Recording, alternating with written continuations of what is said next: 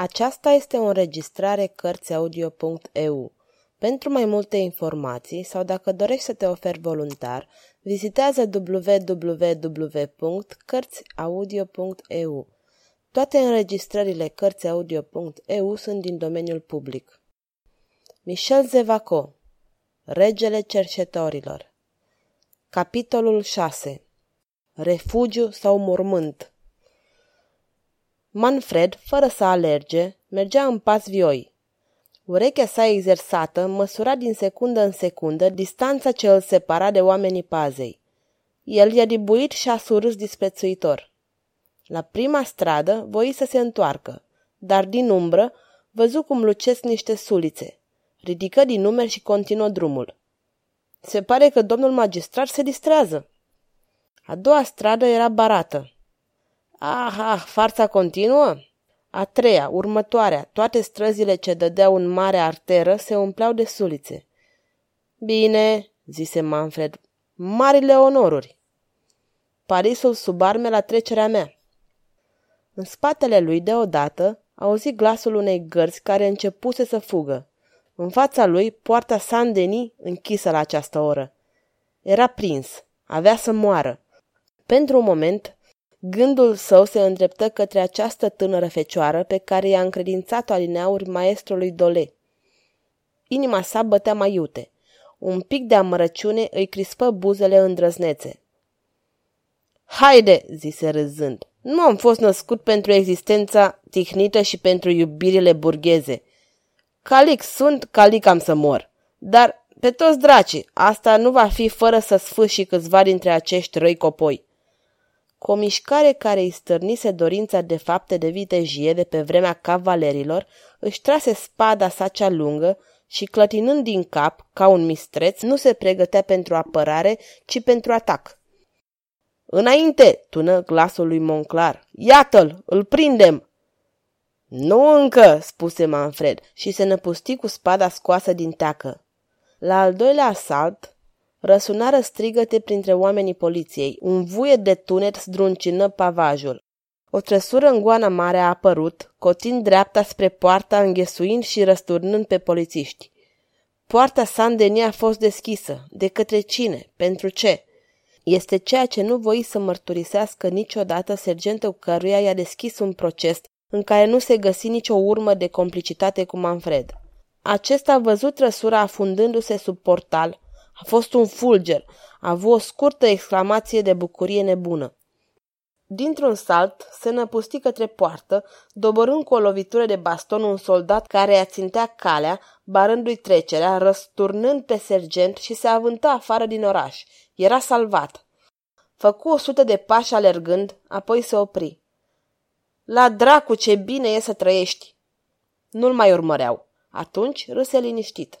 Când v-am spus, domnule Monclar, că nu va fi pentru seara asta, mie tot una, adăugă. Datoresc foarte mult conducătorului acestei trăsuri. Brav, surugiu, domnul Călău are să-ți poartă pică.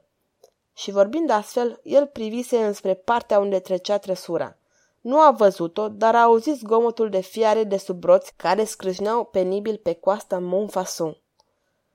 Începu să o urmărească de la distanță. După 20 de minute, zgomotul roților a încetat. Straniu, murmură Manfred. Ai zice că s-a oprit la piciorul marii spânzurători. Se apropie cu iuțeală și se strecură în spatele tufelor de mărăcini. Și ce văzu atunci, ceea ce se întrevedea îl făcu să tremure de uimire și de groază. Acolo, la câțiva pași de el, se ridica o formidabilă mașină a morții, o femeie se zbătea cerând iertare în brațele unui om care o tăra către spânzurătoare.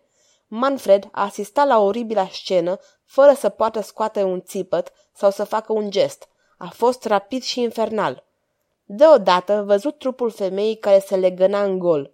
Bărbatul se urcă din nou pe capra trăsurii și aceasta, zdruncinându-se cu greutate, o ștergea către Montmartre. Oroare, bângui Manfred tulburat. Se avântă atunci să escaladeze temelia zidăriei, să ridice femeia în brațele sale, să taie frânghia cu tăișul pumnalului său, să coboare din nou, să o așeze pe nefericita pe pământ. Totul se execută ca într-un coșmar și dură câteva secunde. În genunchi lângă femeie, Manfred îi puse mâna pe piept. Inima bătea. Atunci privi de aproape și nu putu să-și rețină un strigă de admirație. Cât de frumoasă e, cu toate că e palidă! Se scurse un minut. Puțin câte puțin, necunoscuta își revenea în fire. Sunteți salvată, doamnă! Ea se ridica nevoie. Salvată, murmură cu o voce slabă. Privi în jurul ei și deodată își aminti. Salvată, repetă ea, nu cu fermecătorul extaz ce urmează marilor pericole evitate, ci cu o înfricoșătoare expresie de ură. Salvată, observ, da, observ. Of, blestemul, lașul!